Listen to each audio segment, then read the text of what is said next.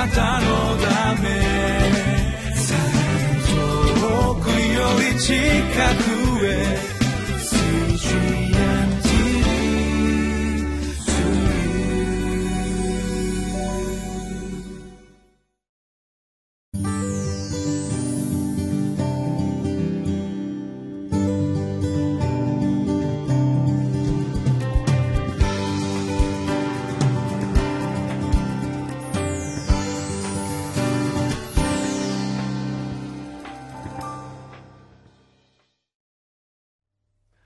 7月26日リビングライフです。皆様いかがお過ごしでしょうか。私は大和カルバリーチャペルの副牧師倉地圭です。今日も皆様と共に御言葉を黙想し味わってまいりましょう。こんなジョークがあります。2人の男性が話をしていました。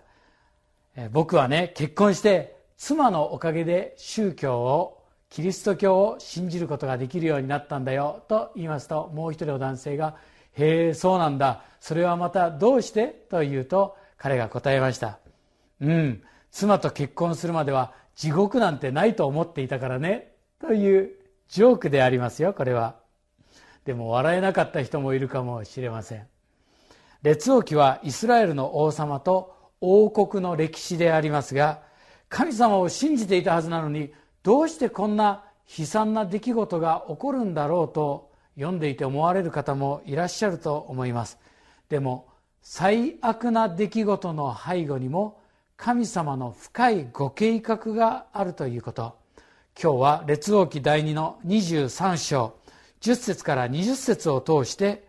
神の御言葉は必ず成就しますという希望のメッセージをお届けいたします。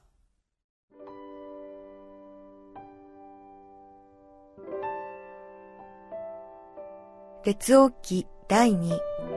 23章、10節から20節。彼はベンヒノムの谷にあるトフェテを怪我し、誰も自分の息子や娘に火の中をくぐらせて、モレクに捧げることのないようにした。ついでユダの王たちが太陽に献納した馬を、前庭にある宦官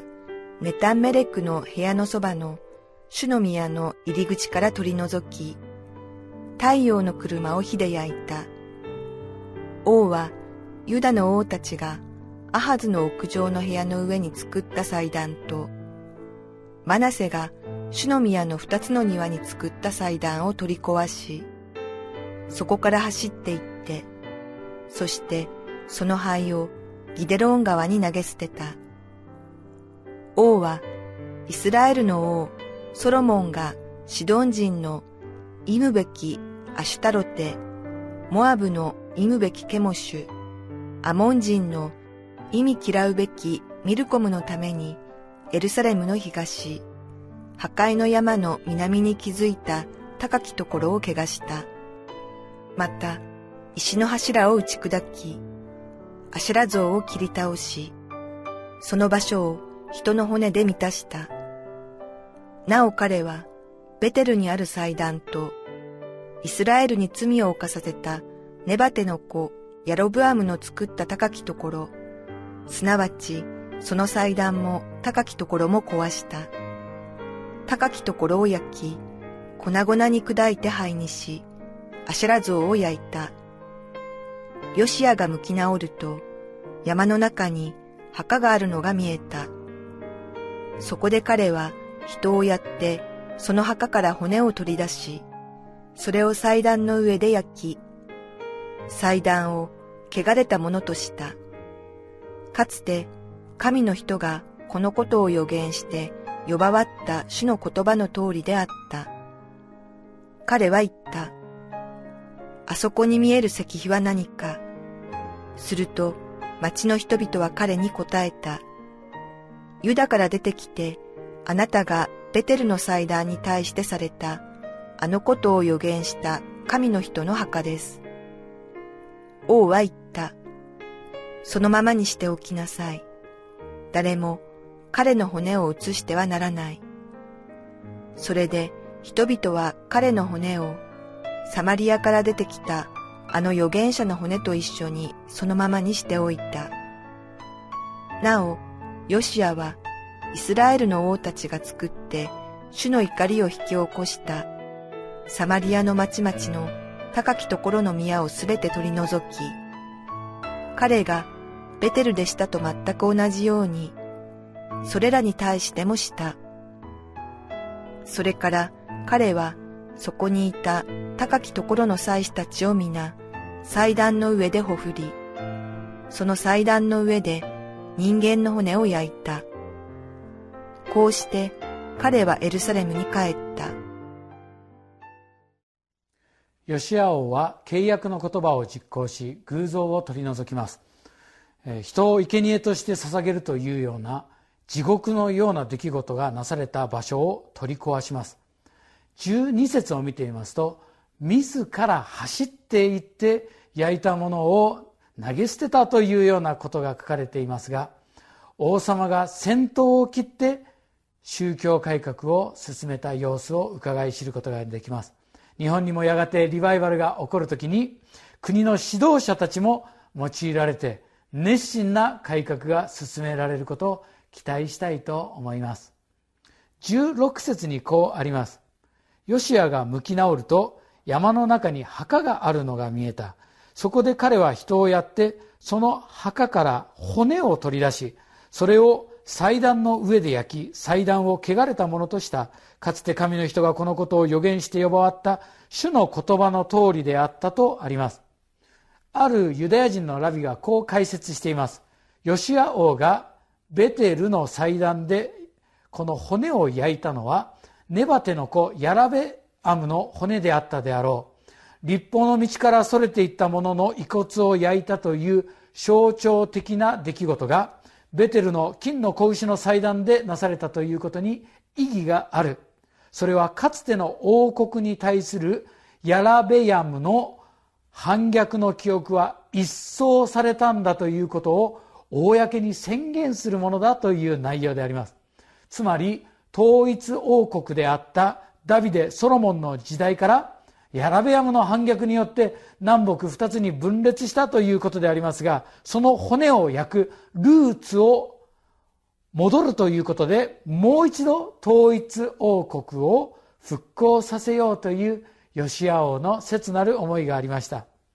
そしてそれは列王記上13章2節で、神の人が予言した出来事の成就であるとそう書かれてあります。先日私はアンガーマネジメントという研修会に参加しました。アンガーは怒り、マネジメントはどう取り扱うか。切れやすい現代です。恐ろしい事件も起こります。この研修を多くの企業、教育、医療機関、政治家、弁護士、スポーツ選手なども受けています。夫婦、親子関係、また子育てにおいて日常的なイライラをどう対処していったらいいのか。興味深い学びでした。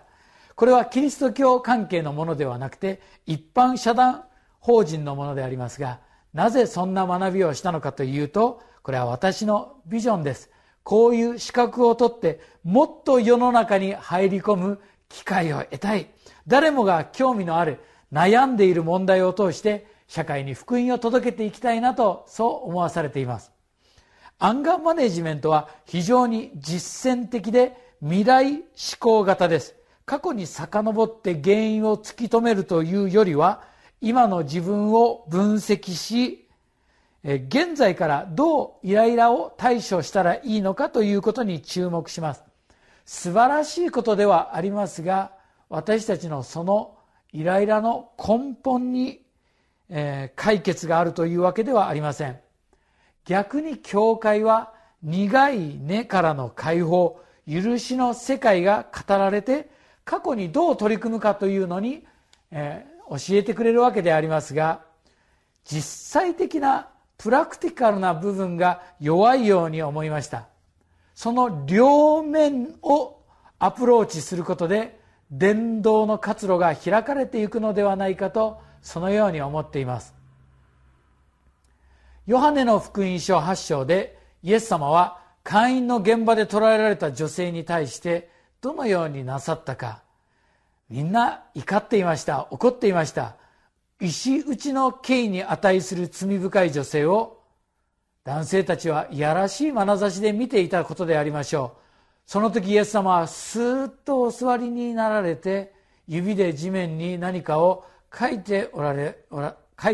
た。これを視線の肩代わりと言います。あれ、イエス様は何を書いておられるんだろうと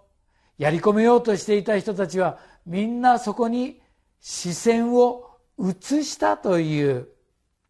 ただ一人石を投げる権利のあったお方が、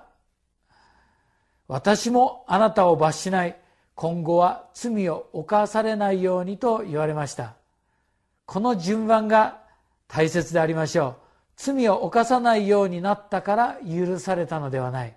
許されたから罪を犯さない人生を送ることができる。イエス様は最初に罪のルーツを取り除いてくださって、許された喜び、恵みに生きる人生を与えてくださいました。イエス様は何の犠牲も払わずに罪を許してくださったのではありません。十字架上で全人類の罪を背負い、すべてを成し遂げたと叫んでくださいました。私たちの生活には理不尽なことが起こります。どうしてこんなことになってしまったのか、ああしなければよかった、後悔や未練がつきまとうということでありましょう。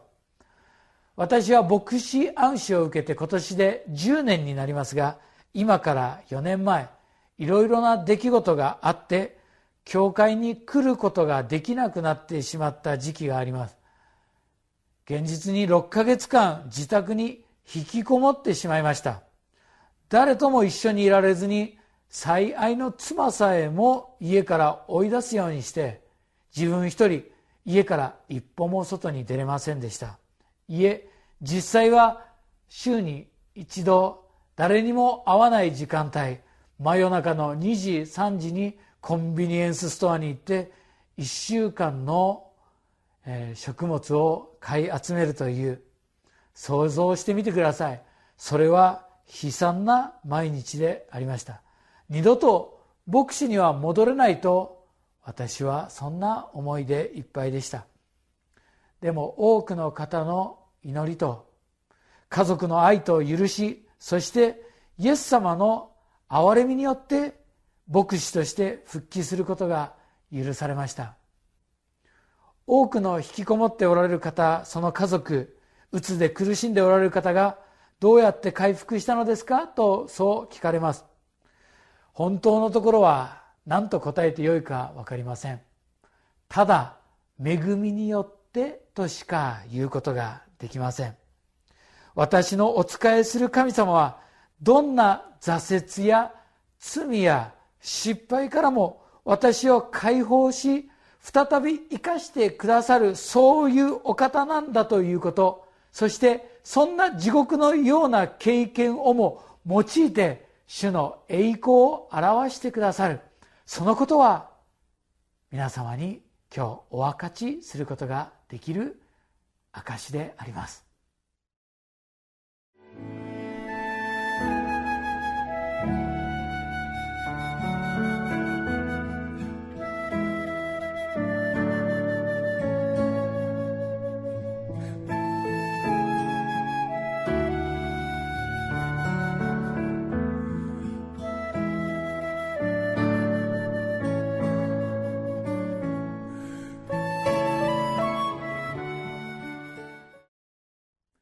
ヨシヤ王の名前、ヨシヤというのは、主は支えたもうという意味です。素晴らしい名前ですね。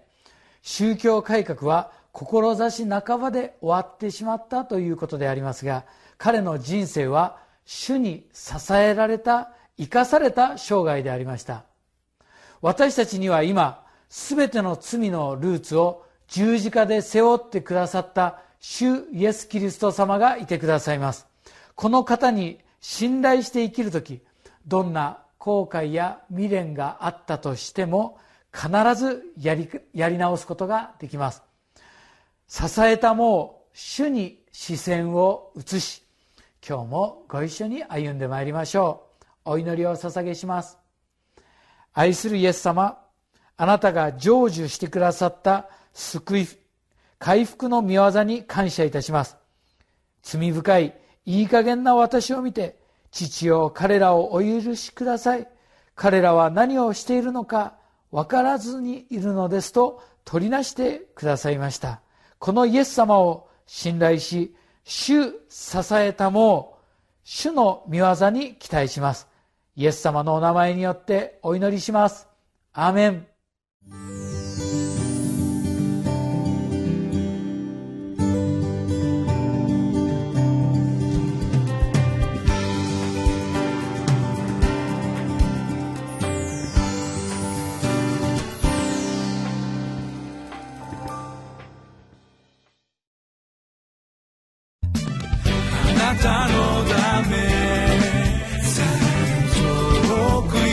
近くへ